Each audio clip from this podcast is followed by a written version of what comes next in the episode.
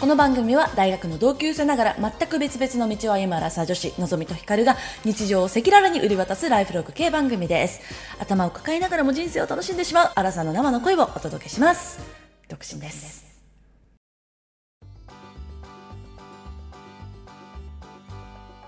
皆様こんばんワンダホーワンダホ2023年2月4日土曜日夜8時を過ぎましたのぞみですーひかるです。ここで早速ですがそこで噛むかごめんなさいここで早速ですがお便りを読ませていただこうと思います はい。ラジオネームゆずみかんさんのぞみさんひかるさんこんにちはいつも楽しく聞いていますとってもしょうもない話かもしれないのですが聞いてくださいはい、ここ最近使われている皆さんこんばんワンダホーワンダホーのご挨拶が私は大好きなんですはい。がありがとつうございいます。先日ラジオを聞いていたら「こんばんワンダフォー」の挨拶が聞こえてきてとってもびっくりしました、うんそのラジオはジャニーズのなにわ男子に所属されている藤原丈一郎くんの「なにワンダフルラジオ」ですほこんばんワンダフォーって世間的にメジャーな挨拶ですか女子間初なのかと思っておりますのでとてもびっくりしましたとのことです う。我々もそう思ってました。そう特にねあの、まあ、私たち初であるありかつあのワンダフルさんワンダフルですオカルトあ S さんそうで初ですよねはい。うんあの我らの唯一のあのうちネタだっけ何ネタだっけ、あ、うちはネタ、あうちはネタ。 タ。はい、えっと我が抜けちゃった。うちはネタそう唯一のうちはネタであるねワンダフルさんなんですが。はい。彼がねあのお手紙書くときに毎回「ワンダホー」って言ってたからね「こんばんはワンダホー」でねそうそうそう。それ拝借しまし書たかせてもらでったんですけどそう、さっきね、聞いてみたんですよ、ちょっと。うん、どんなテンションなのかなと聞いてみたんですけど、こんばんは、ラフォーみたいな感じでした。 結構さらっとしてたんで。うん、ワンダホーっぽくないけどね、まあそうね、あんまりないかもしれない。うん、そうはいあのね批判はこのここまでにしといて 批判ではないけどねかぶらせてうん、批判ではない。う、うんん。ご情報ありがとうございました。はいそれでは、今夜も始めてまいりましょう。アラサー女子の人間観察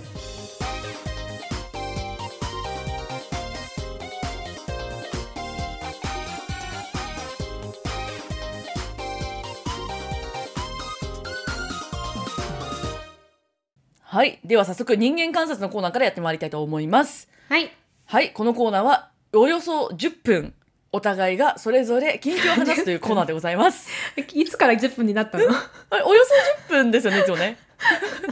えこれ10分にしよ片うと思方ってるでしょ。それであ違う5違分うってことうん。あそれで5分持ち時間うん。あ短めだね OK あさらさらっといきましょううん、あいつも5分、あもうちょっとか、でも実際かかってるよね。実際15分ぐらいかかってるか。あそうそうそう実際ね78分話してる気がするあ、なるほど。じゃあおよそ15分やっていきたいと思います。あそういうことはい おお願いします、はい、はいあの、ちゃんとね、コーナーの説明しなきゃなと思って。い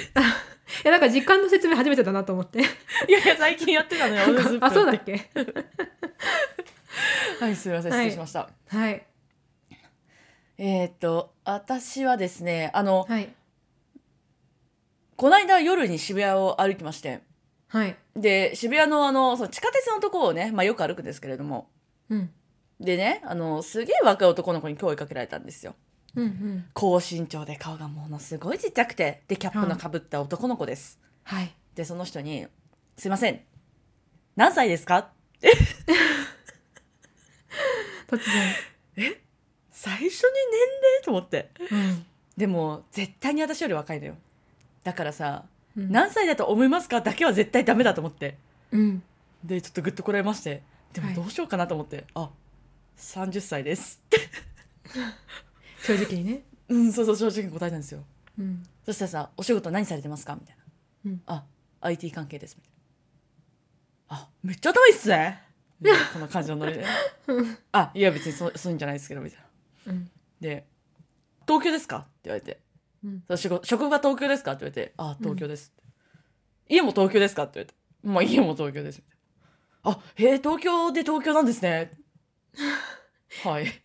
ちょっとトーク力頑張ってでなんかそしたらやっぱなんか関東の人って冷たいですねみたいな僕北海道出身なんですけどやっぱ関東の人ってほんとすごいみんな冷たいですねって言われたの、だからいやまあ別にみんなにこんな感じですけどって言ってうんでまたさその私は改札に向かって歩いてて向こうも、まあ、隣に歩いて改札の方向に向かってることになってるんだけどうんで「あこれナンパじゃないですからね」 って言われてで「ああまあそうですか」みたいななんかこの改札までのなんかおしゃおしゃべりというかみたいな「はあ」でこれで終わったんだけど何それ、なんかねでもね多分前も私ここで人間観察で話したことあると思うんだけどなんかその多分まあインスタとか使ったなんかお小遣い稼ぎみたいな、うそのなんか若干マルチみたいなやつの勧誘誘だったと思うのよ。なるほどね、過去にも多分これ私人間観察で言ったことあってうん、でその時はもっと初めの方になんかこういう美容とか興味ありませんかとか、うんうんあ最初にナンパじゃないですみたいな感じで言ってきてたんだけど、多分こいつの場合はあなんか無理そうだなと思ったんだろうね。なんかかもう IT 企業に勤めますって言った時点で多分なんかもっとそういうんじゃないくすぶってて割と時間もありそうな感じの人に狙いたかったと思うんだけど、うんうんあもう IT なのかみたいな感じでうんでなんか結構冷たいなって思った結果えこれナンパって思われたらちょっとプライド傷つくなみたい な。って思ってから多分最後に「あナンパじゃないですからね」って言ったんだろうなと思ったらなんかどんどんムカついてきてムカつくねそれだ多分最初に年齢聞くとかなんでそれなんかさそんなねだってマルチだったらさもうちょっとトーク力頑張んないとさ釣れないよそうね、、そうそうそううんマジでそううんそれ狙うとこ間違ってるだろってかしかもなんか最初にさ「いや30です」って言った時に「え23じゃなくて?」って言われたんだけどなんかそれもよくわかんねえし うん、嬉しくもねえしなんかあ「あなんいかや30です」ちょっとなんかこう頑張ってチャラチャラして見てる感じがあるよねそうねうんうんまだあのー始めたてなんだろうねその勧誘をうね、んうんでなんかルックスだけがいいから結構話を聞いてくれる人が多いんじゃないですかそうだねはいはいはいはいはい失礼しちゃうわほんとはいはいはいなんかさこの前うん ちょっとのんちゃんのそれに付け加えてあこんなことしてるからいつものびちゃうんだよね いやそうそうそうそうまあでもいいのよなんかさコールセンターに私ね最近ちょっとそのほらねあの携帯関係とかさはいはいはいいろいろネット関係とかでちょっとねいろいろとあのそういう面倒くさい手続きがねあのはあいはいるんですけれども、そうですまあそのうちのね一つであのコールセンターにね今度は日本ですけれどもはいはい電話かけたんですね。はいはいはいでそしたら、まあ、明らかにまあ1回目か2回目かなみたいな人だったの コールセンター先が。であのだからこっちもさちょっと優しめに答え、ね、返事しようと思ってたんだけどうんもうね、なんていうのかな。何か言うたびに全部つっかえて、す申し訳ございませんって言うのよ。 例えば、えっと、では、えっと、工事日、あ、申し訳ございませんって、工事日でもその後、なんで申し訳ございません来るのかなって。あ、工事日、えっと、あ、そうですね、えっと、2月の、あ、えっと、5つ、あ、申し訳ござい ません。えっと、あ、えっと、あ、申し訳ございません、みたいな。そんな風に教育されてんだと思って。 もうなんか途中で、あ、落ち着いてくださいって言いそうになっちゃ って。で、なんか、まあ、折り返しの電話が来るって言うから、もう一回ね、電話してさ、なんかその時もさ、なんか私の名前噛むのよ。あ、丸ました申し訳ございません。あ、丸あ申し訳ございません。みたいな感じで。あー超おもろいやん そう。でもなんかだんだんさ、こうこっちも同情しちゃってさ、そんなね、うんなんか申し訳ございませんって言わなくていいよって思って、 うんなんかしばらく黙ってたの。うん、あの、うんとか、うんとか言うとなんか多分多分ちょっとプレッシャーになっちゃうのかなと思って、そうね黙って聞いてたの。 そしたらなんかだんだん落ち着いてきたんだけどさ。あそうなんあだそうだからやっぱ緊張したんだなと思って初めてでいやでもね私もさちょっと思い出しちゃったんだけどさ、うん昨日なんか突然とあるとか電話かかってきて、うんで私あんまりさそのもう仕事関係さ電話ってほぼやんないからさ何も登録してないのよ、はいはいでも普通に営業時間中にかかってきてえなんだろううんと思って、誰か分かんなかった出てそしたらなんか派遣の会社だったのね人材派遣の会社で、うんまあ、うん私人事周りのことやってるから、まあ、その辺にね、まあ、 うんごめんなさい突然来た席だったねうんその辺にこう電話番号が回ってるだろうなっていうのは分かってたんだけどうんで、まるまる派遣で、で、そうだ、出て、あ、まるまる派遣会社のまるまると申します。 あ、はい。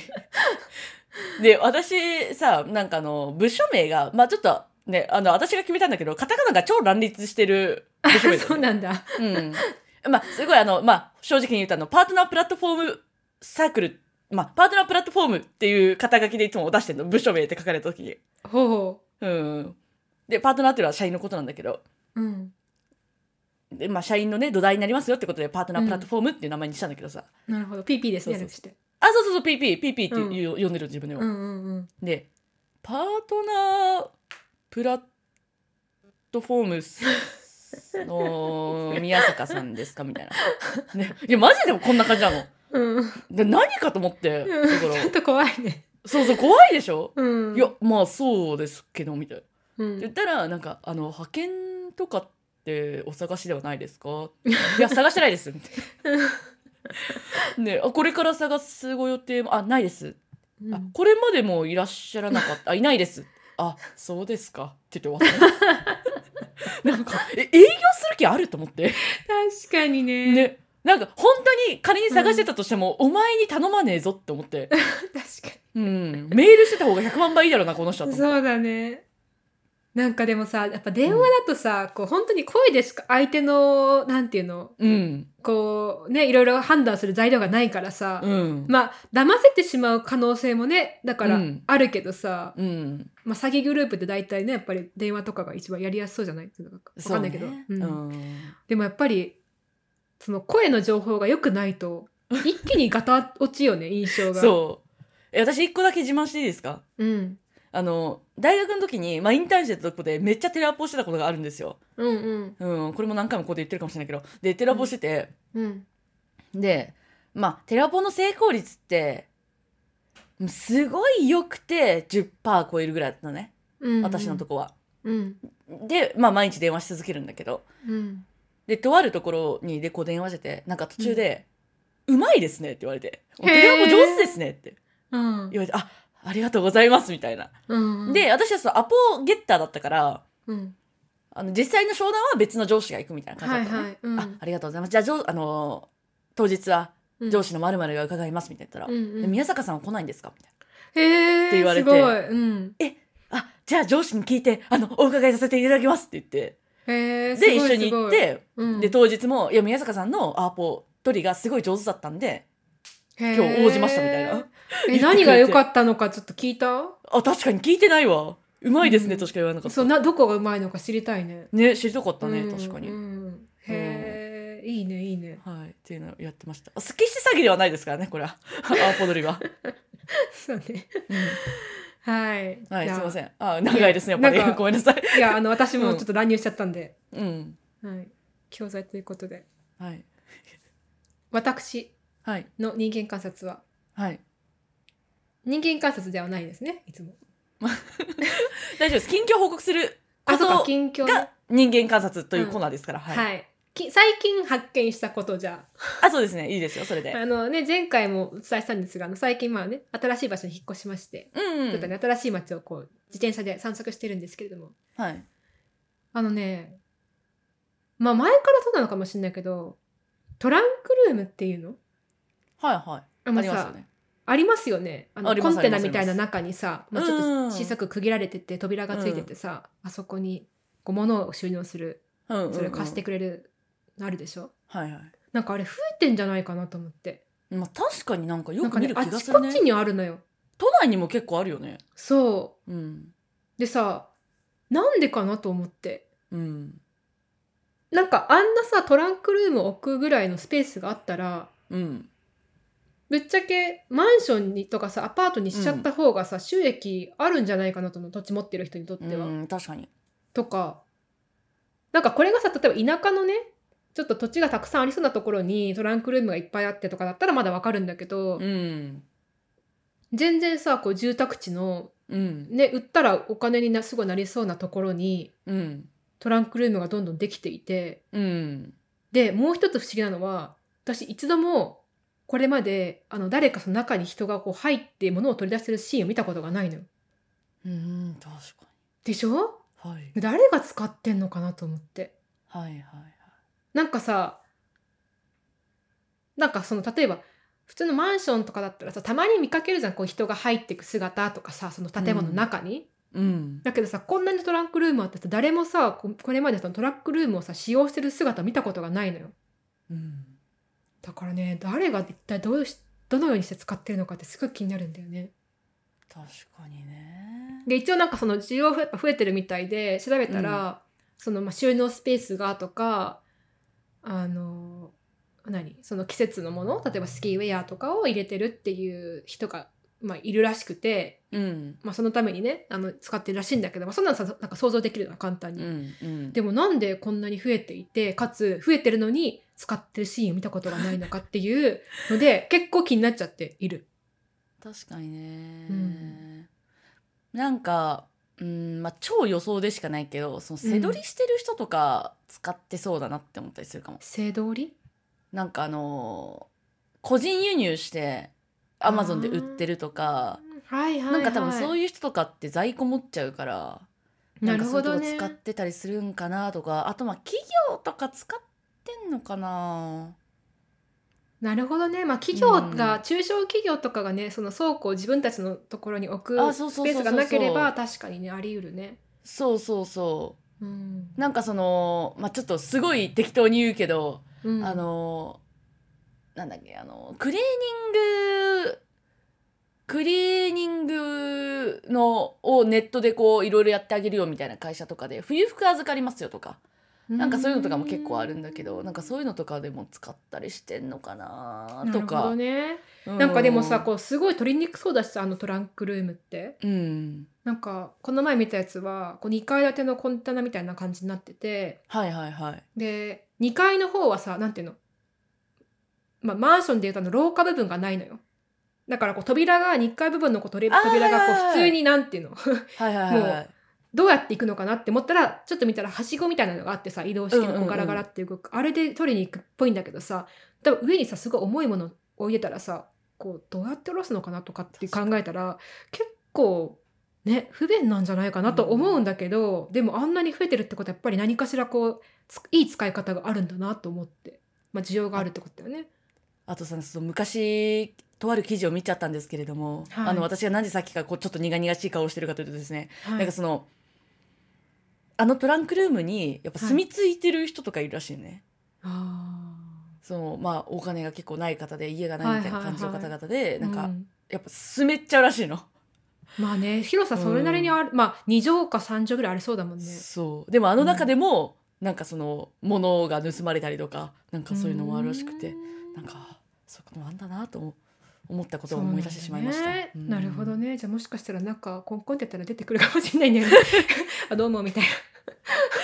そうねでもそう思うとなんか預けるのもちょっと不安だよねな。うんう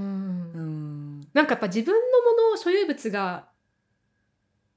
自分の家にないっていう感覚がこれまでさないからさうんかい経験したことがないからどういう感覚なのかってちょっとわからない。ね、でもさ、うん個人で利用してるとしたらさやっぱりそのうんなんだ、個人はどんどんこう物を持たなくなってきてるはずじゃないですかそうそうそうそうね。でなんかミニマリスト家がさ、すごい。い狭くなってきたってことはないのかなって思うんだけどさうん。どどうなんでなんだろうねなんでだろうねなんか私そのさ、うん自分のまあでもね例えばすさっきのそのスキーウェアとかスキーグッズとかはいはいはいはいを入れておきたい気持ちはわかるだって冬にしか使わないじゃん。ううんん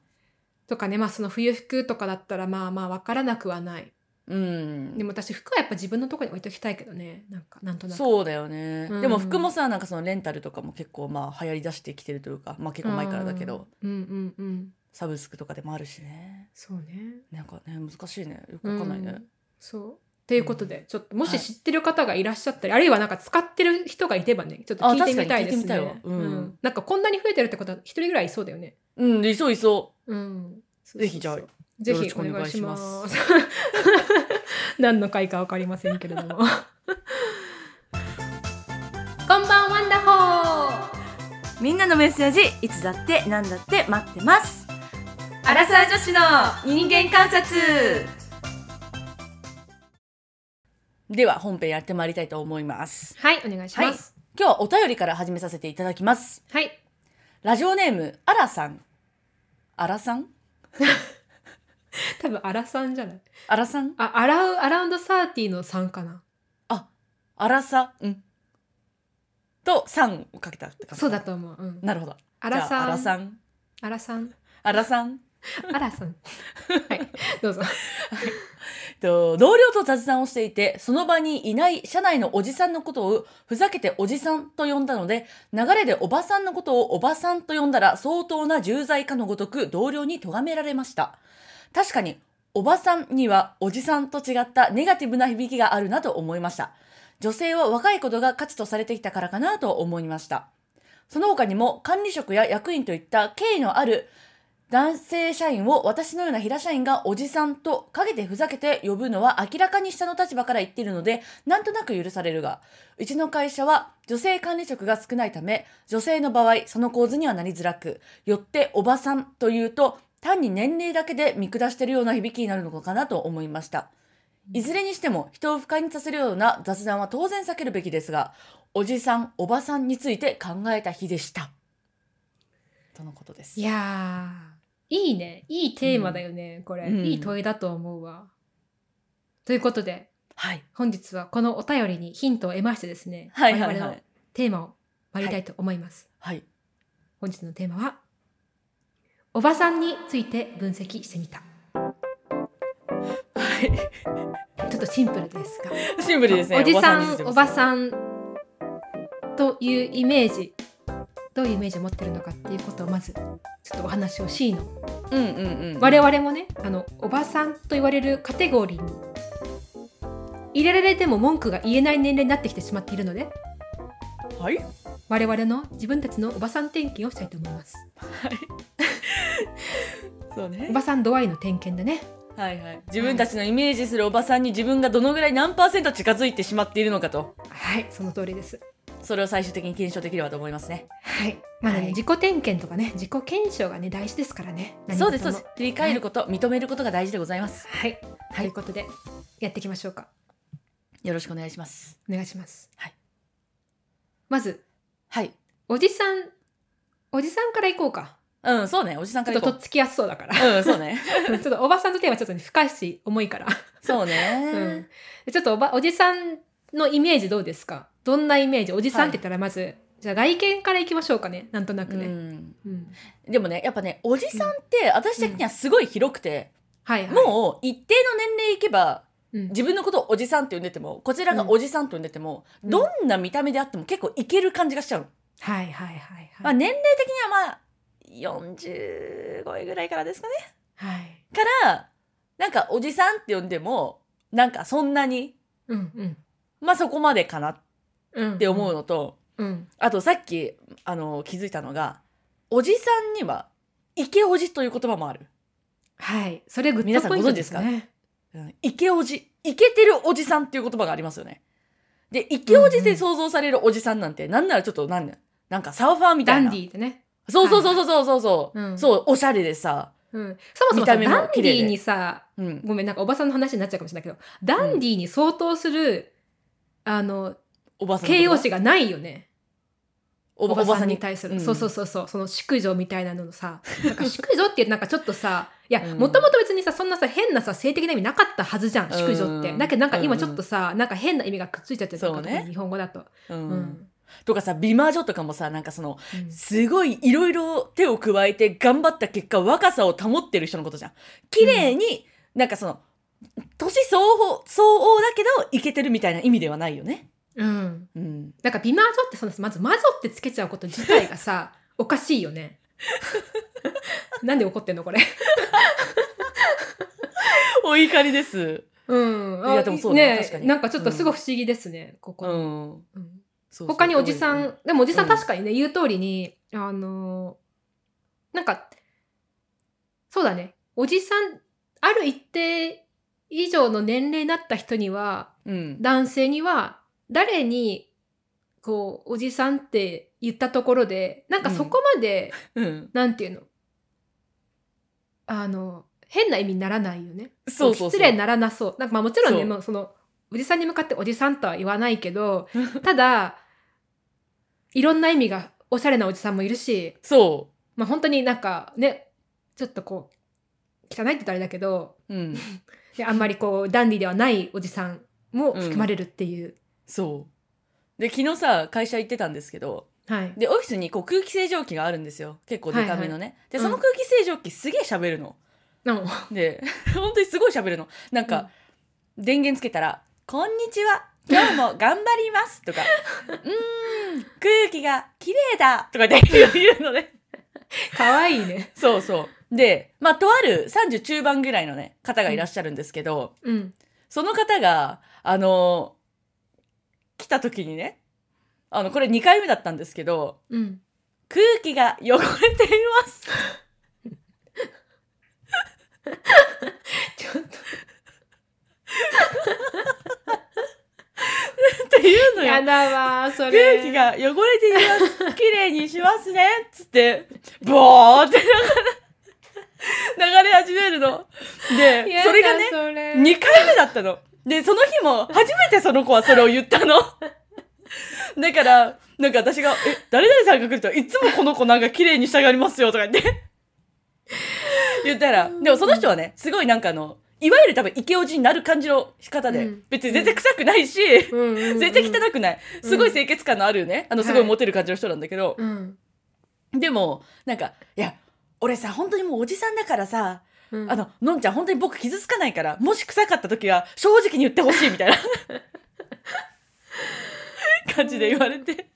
で、まあそういうのもさ、なんかケラケラ笑ってたんだけどさ、その時に私このお便り思い出 したん、思い出してたんだけど、うんまあでも、これでまあ確かに誰々さんもうおじさんですよねとか言っても、なんか、うんそうなんだよって言って終わる。多分誰も傷つかない。うん。なぁと思ってそだ,、うねからおじさんの定義ってやっぱすごい広いし軽いなって思ったんだよね軽いね。あと、まあ、うん受け入れられやすいよね。。そうそうそううんだからなんかじじいまでいっちゃうのさなんかそ のちょっともそううちだょっねと年上で、ちょっとなんていうのちょっと小太りでちょっとと白か、髪まあ、混ちょじっとりなんで、か、そそうだね。あの、口うるさいというか、なんかこう、頑固やじって感じだようね。そうそうでちょっとあの口の端にちょっとさあの唾溜まっちゃうみたいな感じの人ちょっと想像しちゃったりとかするけど、はいはいはいおじさんぐらいだったら全然幅広いし、ううんん。すごい、そうだね逆に悪いイメージあんまりないかもなって思ったりとそかしうちゃだった。ね。うん確かに。そうだね。まあ、うんなんか特にあと形容詞よね、そのさっきのダンディーなとかさ、うんいい感じのおじさんとか言ったらさ、もうなんうかんその時点でさ、結構いいじゃない。そうねけどさ、いい感じのおばさんって言ったらさ、もうなんかダメだよね、 それも。いくらいい感じのとかつけても、やっぱおばさんってもう、言われちゃったらなんかもう一気にさ、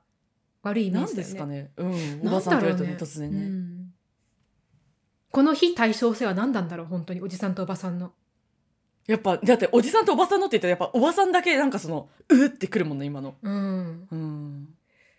じゃあ次、おばさんのイメージどうですかはい。私、最近すごい考えてたんですよ。うん。なんか、おばさん。で、特に私はなんかその見た目よりも、うんなんか喋り方とかはいはい。に結構注目してて、おばさんっぽいみたいなところを。うんうんうん。で、最近気づいたのが、うん。うん。なんか、あ、でも極端かもな。なんかあの、誰かと誰かが喋ってる時に、うん。片方の人が結構テンション上がってんのに、やたら冷静をかますみたいいややな。、私はそんなん知ってるし冷静ですけど、みたいな。いや、そんなん当たり前でしょみたいな。でも、この態度が結構おばさんっぽいなって思ってて、そう喋り方も、なんかその、あ、私はもう全部を知っています、みたいな。だだから、なんとかでしょみたいな喋り方をする。なるほどね。なんかでもうん今さ、聞きながら、まあ、その通りだと思うし、うんあの、今ね、その、おべいわゆるおばさんの年齢になっていながら、そういう喋り方をしない人を今想像してみたら、うんやっぱ、可愛い人だなって、うん年齢いってるけど可愛い人だなって思うのよ。うんでもさ、と同時にさ、じゃあ逆に男性の、初老の男性が、初老の だ。まあ、いわゆるおじさんの年齢のおじさんが、うん。あのーあ、そうだよねーとかって、なんかちょっとこう、まあ、たとえ上から言ってたりとか、うん。こう、あの、不自然な冷静を装ってたとしても、なんか別大に、丈夫だわ。そう大丈夫じゃん。なんかそれこそうさ、んちょっとクールなダンディーなおじさんに入っちゃうあたりがさ、なんかちょっとやっぱずる。るいなと思ってきてしまった。確かに。でもさ、はい。でさおばさんさ、さっき私はその落ち、変に落ち着いてるみたいなこと言ったじゃないですか。うん。でもうんすごい逆もおばさん臭いなと思ってて。いやそのおばさんたちが集まってあさ、ーキャッキャッキャッキャッキャッってやってるのがすげえおばさん臭いじゃん、あれ。そうねうんー。だから怖いもん。私最近さ、愛ちゃんと週2回会ってんだけどさ。相手たまに想像してるけどね、このラジオそうね。そう、もう、もう、愛ちゃんと堂々と言ってんだけどさ、愛ちゃんと週2回ぐらい最近なんか謎に遊んでんだけどさ、うんそういう時もさ、キャッキャしてる時はさ、やばい、ちょっとおばさんっぽいかもしらんって思うわけよ。まあね、女子高生の却下とまたちょっと違うんだろそうう。ね。で、も、ノリは女子高生の、自分の中では女子高生なの、多分。うん、だけど見た目がもう周りか30歳っていう。ら見た感じうん。いや、でもなんかやっぱ、おばさんの却下とさ、やっぱ女子高生の却下やっぱ違うよね。だから、違います。そのおばさんでも女子高生的な却下してる人は、まあでもわかんないなぁちょちょその違いわかんないわ、今。やっぱり言ってみたけど。ね、でもやっぱ会話の内容がそもそも違うのはそうだろうけどね。なんででも、おばさんのキャッキャはなんであんなに不快なんだ ろう。でもやっぱり、これ言うとなんか元も子もないというか、もうね、あのうん議論のちょっと進みどころがわかんなくなっちゃうけど、やっぱり女子高生は可愛いからしょ、いいんじゃないで、おばさんやっぱ可愛くないもんだ って。ごめん。傷つけちゃったね。でも、私なんかおばさんだから。 あ一切おばさんだからね。うん、そうそうそうそう。でもさ、わかんない。自分がさ、なんかこう言っといてさ、なんか、うんそう、自分のポッドキャストも聞き返してさ、うわ、この喋り方おばさんくせえなと思う時あるわけよ。あ、あるわけよとか、今のとか。わかるわーとかね。うんそうそうそう。なんか、あれあれとか言ったりとかさ、なんか多分すごいおばさんっぽいとは思うんだよね。でもさ、まあ、おばさんになるのはもうさやっぱ避けられないと思う私はい。だからあのやっぱイケおじじゃないけどやっぱイケおばを目指した方がいいんじゃないかなもうここはいっそのこといや、目指したいけど。だから目指そうよそっちの方向に舵を切ってこうん。どうやってあ、うイ私、ケはいお、ばはい、どうぞ昨日行け、まあ、おばまで行かないけど、すうんえっとねとあるお笑い芸人なんか3時のヒロインだっけなちょっとあ,、うんあんまりテレビ見ないから分かんないけどさ、の福田真紀さんといううんはい、方が30中盤ぐらいだったんだけどうん、なんか昨日 LINE ニュースになってて、なんだろうと思ったらイケメン俳優と6時間デートって書いてあったんですよ。うんおで、まあ、イケメン俳優って言ってるぐらいだから、なんかその、なんだろうな、そこまで有名じゃない、テレビにはあんま出ない舞台俳優とかかなと思ったんやけど、うんうん名前出てて、それが岡田将生だったんですよ。おうおうおう岡田将生と、このお笑い芸人の30中盤のおばさんは、うん6時間もデートしてたのかと思う と、いやこれはね、なんかデートじゃなくて友達ですみたいに言ってたんだけど、まあ、だとしても、うん2人で6時間年下のイケメン俳優と、うん一緒に入れるのすごいイケおばさんやんと思ったのあーえこれを目指したいと思った私はすごいでもねあそう写真とかもなんかやっぱすごいなんかな,、ん、なんだろうな可愛いというかうん表情がすごく可愛いすごい笑顔だしあーなるほどねはい私でもなんか私のとってのイケおばさんははいなんかこう、なんだろう。あんまりそっちの方向で考えてなかった。まあそうだよね確かにそこはちょっと確かに違いそうだねうん。うちらの池おばさんの定義なんかちょっと違いそうで面白いんだけどさ。うん教えてよイケおば定義 私の池おば定義は、なんかダンディの女性版。で、ちょっと可愛い。あーまあ知的で知的で、なんかいろんなことを経験してきたがゆえの、こう落ち着きがある。はいはいはいで、まあ、形容詞で言うとエレガントな感じ。あエレガントはあるじゃんでも確かにねうん、エレガン、あ、でもエレガントも、あ、そうだね。エレガントな男性とはあんまり言わないもんね。エレガントな女性だよね。あ、じゃあエレガントだね。じゃあひっかちゃんはエレガントだうん。で、でもちょっとこう、ちゃめっ気がある可愛さがある感じ。うんうんこれ、イケオバですね。確かにね私の中の。うんど確かにどうやったらなれるんだろうねうやったらなれるんだろうね。やっぱロールモデル見つけるのはいいんじゃないかな。誰か。そうねうん、イケオバ探し。でもさっきの さなんかうんもっと他にひかちゃん的おばさん定義ある私はさっきのなんか喋り方とかいろいろ言ったけどさやっぱそれを裏を返せばいいわけでしょもしかそれをやらなければいいじゃんそうだね確かにね、私にとってのおばさんの定義なんだろうなんかそのうん自分の見た目とか、うんなんかそのちっちゃいいろんなことの機微ってあるじゃないですか、なんかそれにこう注目できなくなって面倒くさいがゆえに注目できなくなってしまうことがなんかおばさん化のえなるえー、なるほどね例えばわかんないけどうーんえー、何がいいかなうーんえそれなんだろう見た目とかってこと、見た目もそうだねあ見た目もそうだしあなるほどねうん、あれでもそれはさそううん、メイクとかでもないってことでしょ見たメ目イクのもどういうとそあうメイクもあなた3分で終わらすのにそんなこと言っていいの一応3分かけますからね あでもねメイクそうだね私でもメイクは自分の中で清潔感があればね何でもいいと思ってるあそうね清潔感がやっぱなくなるとやっぱおばさん化だねーまあそうね、うんなんか部屋も見た目もやっぱ清潔感がないとうん、ない人がやっぱおばさんに入る気がする、なるほうど。なんかあととさ、その、まあ、これ自分で言うのも怖いんですけれども、うんそのなんか服装とかもまあ隠すことを優先し始める。あーそれすごい分かりやすいねなんかうん聞いて、なでるもほどわ、ねかる。私も全然さあるからさ、うんうんすごい。自分がおばさんに踏み込んでるのはわかるんだけど、それで も、やっぱそのなんか、隠すことを何よりも第一優先、こう、し始める気がする。となると、なんか結構ダボっとした見た目にもなっちゃって、うん本当はそんなに太ったりとかもしてないのにこうおばさんチックなフォルムになりそうな感じがなんかでもその隠すで言うと確かに例えば本当は自分はここで感動してるのにちょっとこう感動しないで見たりとか逆にあのすごい冷静なのに本当はなんかこう周りがキャッキャしてるからおばさん同士でなんかキャッキャしてみたりとかなんかやっぱ自分に嘘をついて隠してしまう感じもこうおばさん化の道だよね。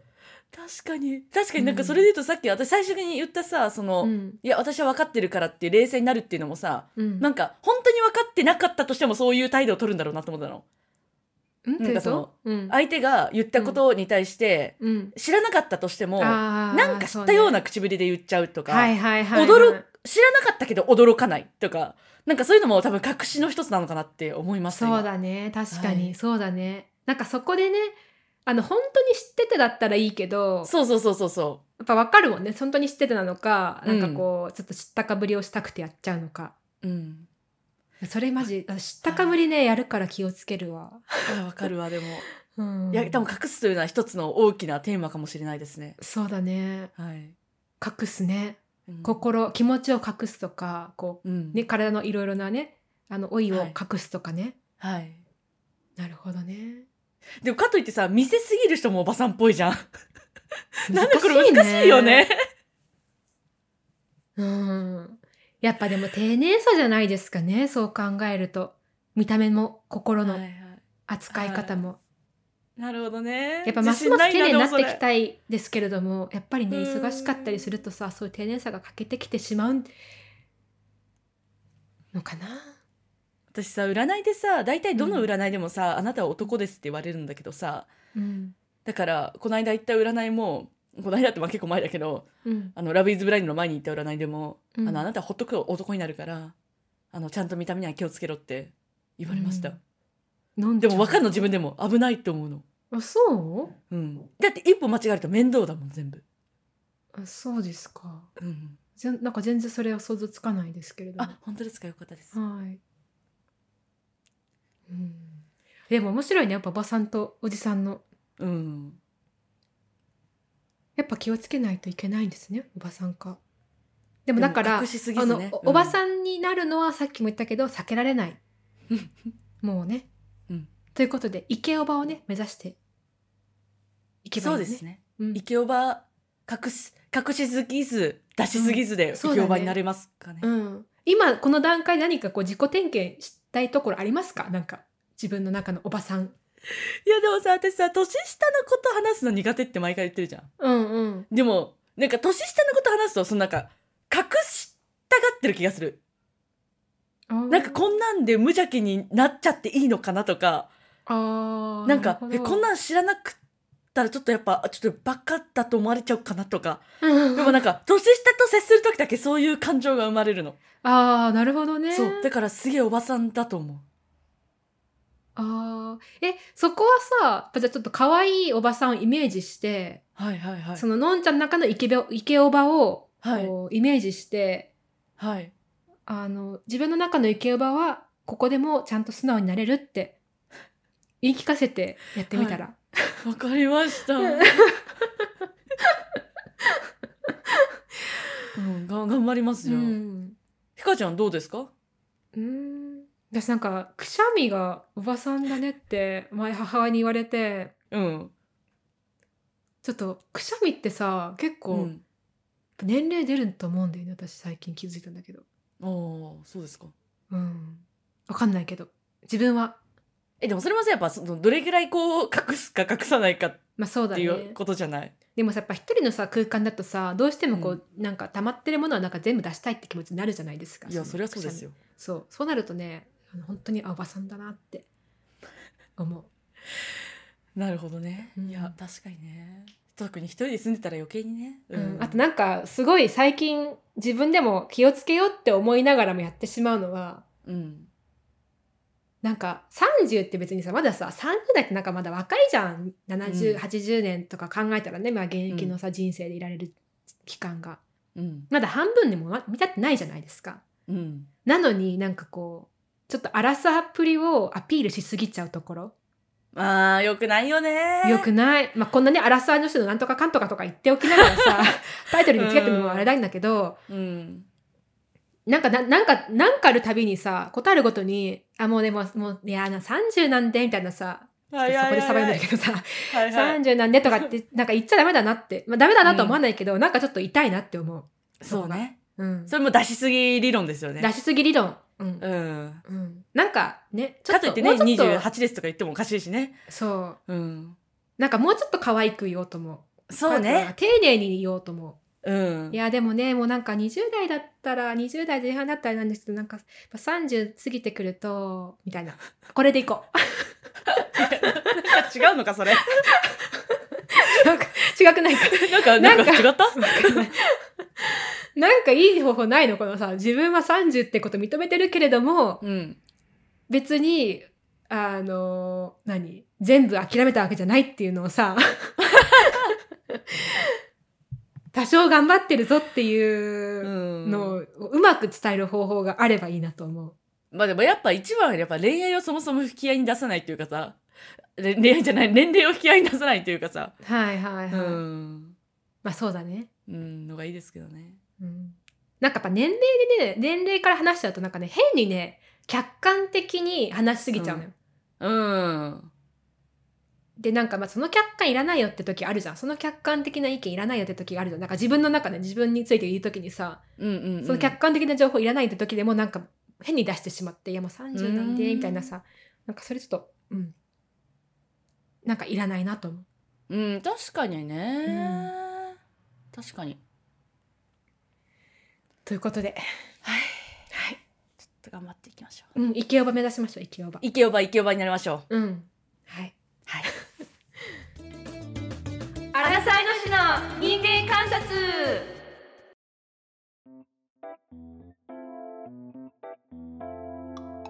それではエンディングやってまいりたいと思います。はいお願いしますはい。イケオバを目指す私たちから、はい、 お便りを読ませていただきます。はいお願いしますはい。まずは、ラジオネーム、月曜日よりの死者さん。はいいつも楽しい配信ありがとうございます。素朴な疑問のお便りです。一週間をイメージするとき、お二人は月曜日始まり派ですか日曜始まり派ですか私は学生時代から会社員である今もずっと、休みである土日が並んでいるという利便性から、月曜始まり一択なのですが、世の中のカレンダーは日曜始まりが多くてびっくりしてしまいます。日本はキリスト教な国でもないですが、いいろいろな職業やライフスタイルから私が思ってる以上に日曜スタートをイメージしてる人が多いのかなと思いお便りしましたとのことですねなるほど私はずっと月曜始まり派だな私も、まあ、クリスチャンになる前はずっと月曜始まり派だったんだけどでもその時もねはい確はいかに疑問に思ってた、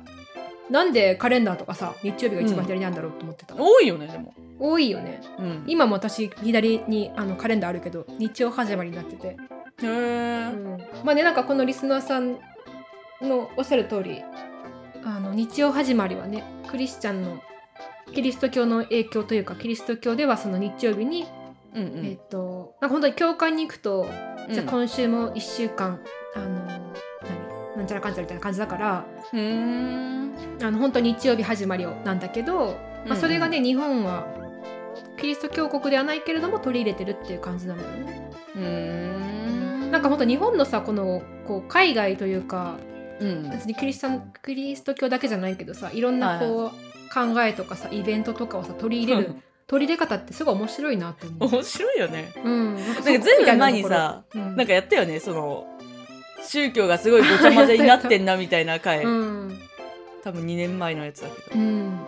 ね不思議ですよねそう不思議だよね特にね、うんまあ、このカレンダー系はねすごい自分の実生活と結びついてるからさうんあの日々のななんかこれがね、クリスマスとかさバレンタインとかだけだったら、まあね、なんかそのその時期だけだけどやっぱりうん曜日感覚って、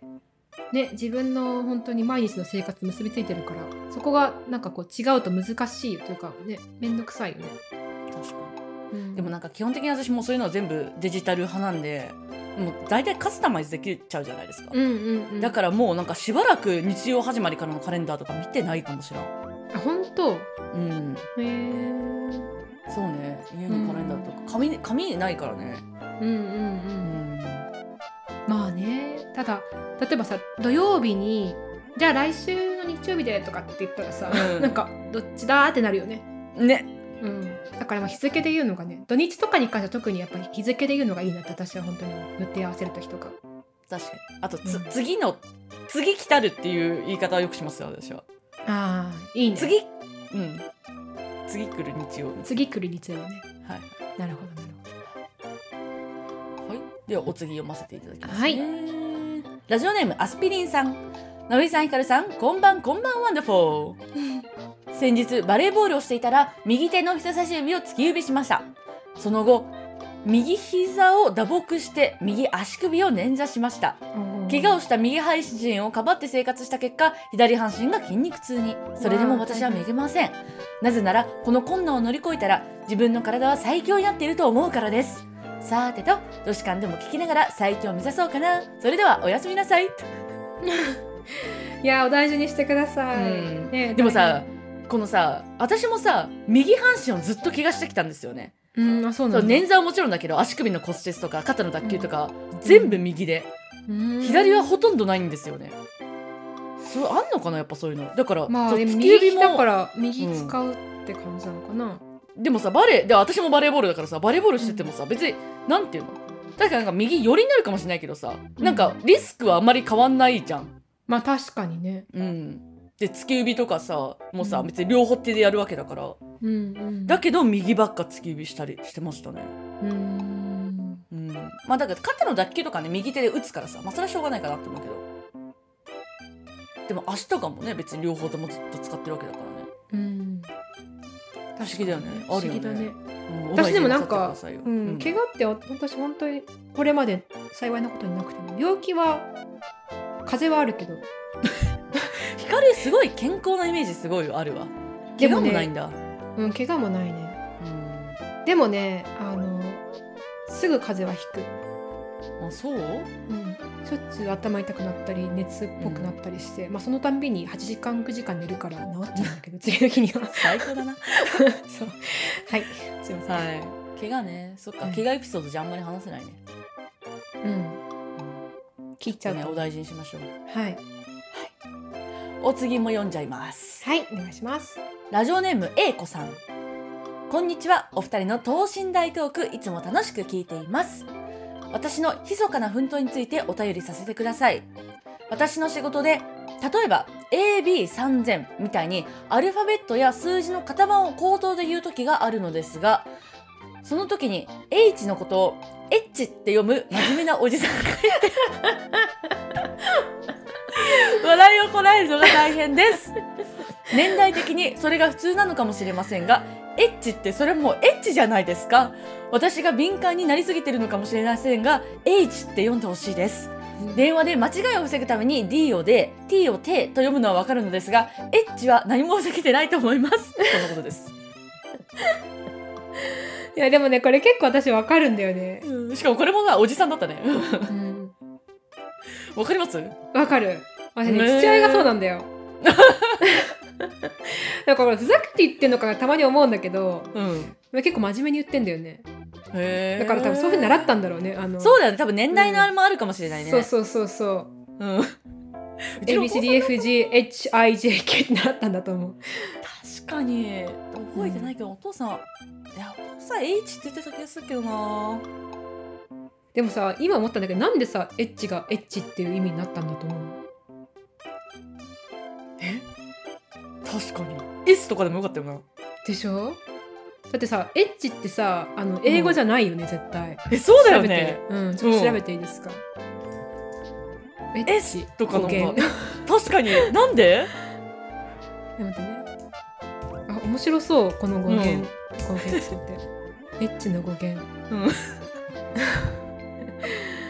えーっと語源由来辞典によるとうーんエッチは変態をローマがローマ字書きした変態なるほどねだからだ変態のエッチなの変態の頭文字なんだってよえウケるで1960年代頃から女子高生や女子大生の間なのでえ隠語として使われた言葉であるとなるほどですなねるほどだからエ変ッチ態なはんだ変態なんですよあのセックスではないってことですねなるほどなるほど、あへえ面白いですね。う一んつなんかこれまた賢くなりました。ーねえあのなんか前さあのアメリカにいた時に友達に日本でセックスのことエッチって言うんでしょって言われてうん。あそっかそれ私なんかずっと考えてなかったなんかエッチってさカタカナだし、うんなんか外国とか英語から来たのかなって思ってたけどうん。でも確かに考えてみたらさねエッチってさあの入れてもさ、辞書にん絶対出てこない からね、あの英語英和辞典だとさはいはいはだからなるほどですね変態のエッチだったんですね、い。じゃあそう考えたらまあエッチって読まれても、あ、うんこいつは変態の H のこと言ってるんだなと。うん、ただの変態王子だって思ってる、まあ、でもあのこのね多分ねこの方は多分悪気はないというかうん。多分ねわかんないけど、まあ、反応楽しんでる可能性はゼロじゃないかもしれないけどまあでもいやーねえ、さすがにね。うん、多分ないと思う。うん。多分本当に純粋に習ったんだろうね。に、あの、うんうん習っただけだと思う。うんでもさ、エッチって習った人習った人からするとさ、ん H って言っててもさ、なんかあんまりか違いを感じないのかな。うんこれが H とか言ってたらさ、なんかあ違う言葉言ってんなって思うけどさ、H H ってなんかあんまり違く感じないのかな。そうだね。なんか私も父親がさそれ言ってた時になんかちょっと直した方がいいのかなと思って、うん頑張ってあエイチのことって聞いたかったけど、うんなんか普通にうんエッチって言われて。 ダメだこれはと思って。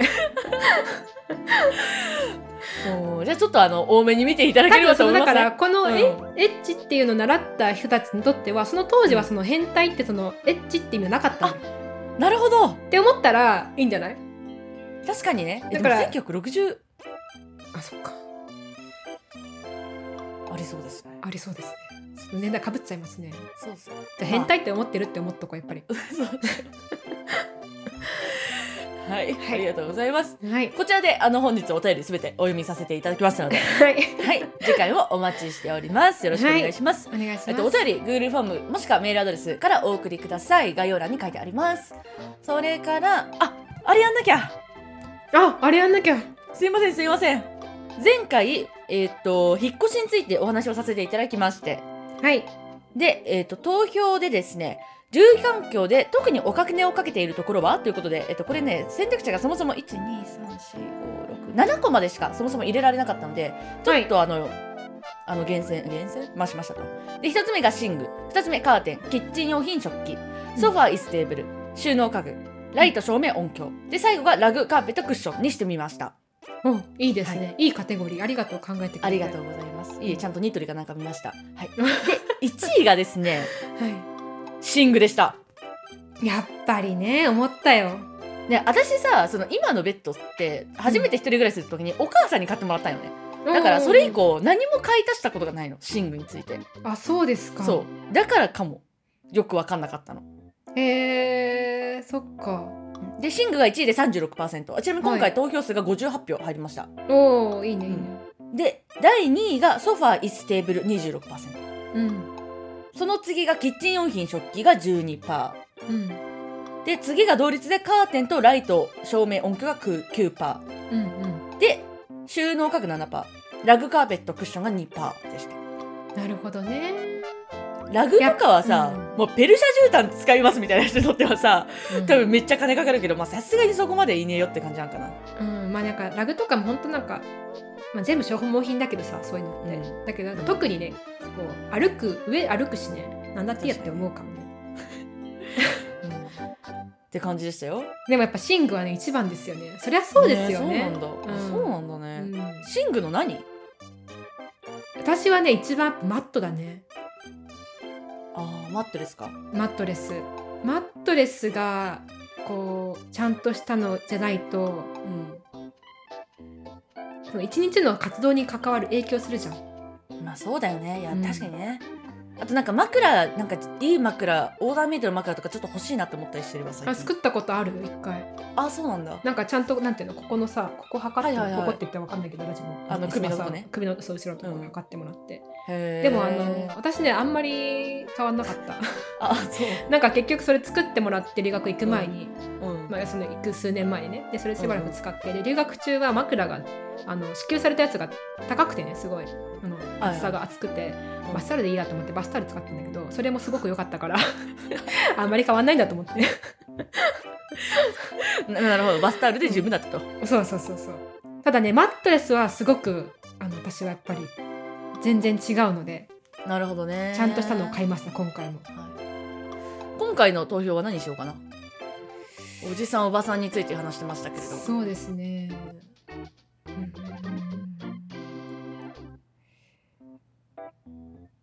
どれぐらいまあ2個選択肢がオプションがあって、は一つはどれぐらい嫌かおばさんって言われることにどれぐらい抵抗があるかなるほどねうん、もう一つは、あれなんだっけどこ行っちゃった自分のおばさん度あそうそうそうそうそうおばさん度あいいね本当うんおばさん度何パーかみたいなうんじ0%から20%20%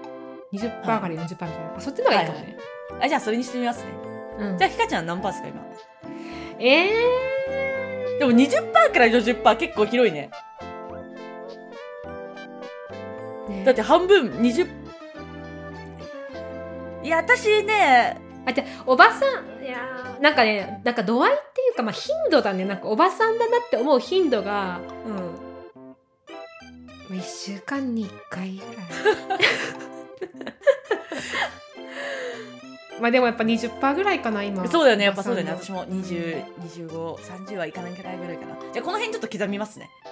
のお願いします、うんそうしますうんじゃあそれでいきましょう今日も長い長い長い長いそれであの投票は Spotify のみでできますのでもしよかったら Spotify でよろしくお願いしますで、はいついでにあの評価も押せますので Spotify の方評価よろしくお願いします、はい あとえっと Apple Podcast でも評価できますしコメントも入れられるのでよん入れてきてくれたらこちらで読み上げさせていただきますどうぞよろしくお願いします はいそれでは本日も以上でございます本日もなんかさお聞きいただき皆さんありがとうございました何ですか来年とかにさ収録してさうんこう自分のことをおばさんだと思う度合いがさこう倍増とかしたらなんか怖いよね怖いよいや40%だわ今とか言ったらさもうなんかもう次の年とか80%ぐらいになってそうだなんかもう逆に減っても怖いしねそうだね減ってるってことはなんかなんかちょっと嫌なサインだね何かねじれてるよね、うんうんはい、終わり。はいそれではえっと皆さんおやすみなさいおやすみなさい。